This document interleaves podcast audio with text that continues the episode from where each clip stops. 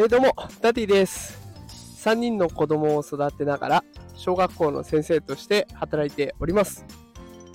えー、今日のテーマはですね、木曜日一番しんどい説というテーマでいきたいと思います。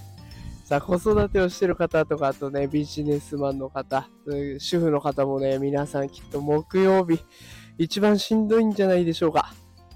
えっ、ー、と、週前半のね、疲れも溜まって、で、週末まではもうちょっと微妙な距離があるって、この一番しんどい時ね、本当に今日一日お疲れ様でした。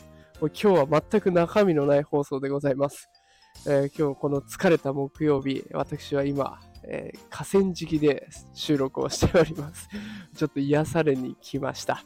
あの、ぜひね、あの、これをお聞きのあなたも、木曜日一番しんどかったと思いますので、ゆっくり休んでください。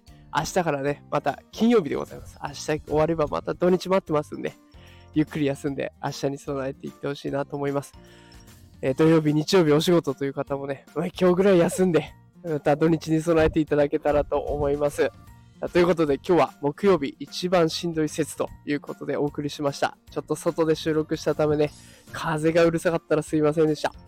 また明日から、えー、通常放送やっていきます。最先端×子育て。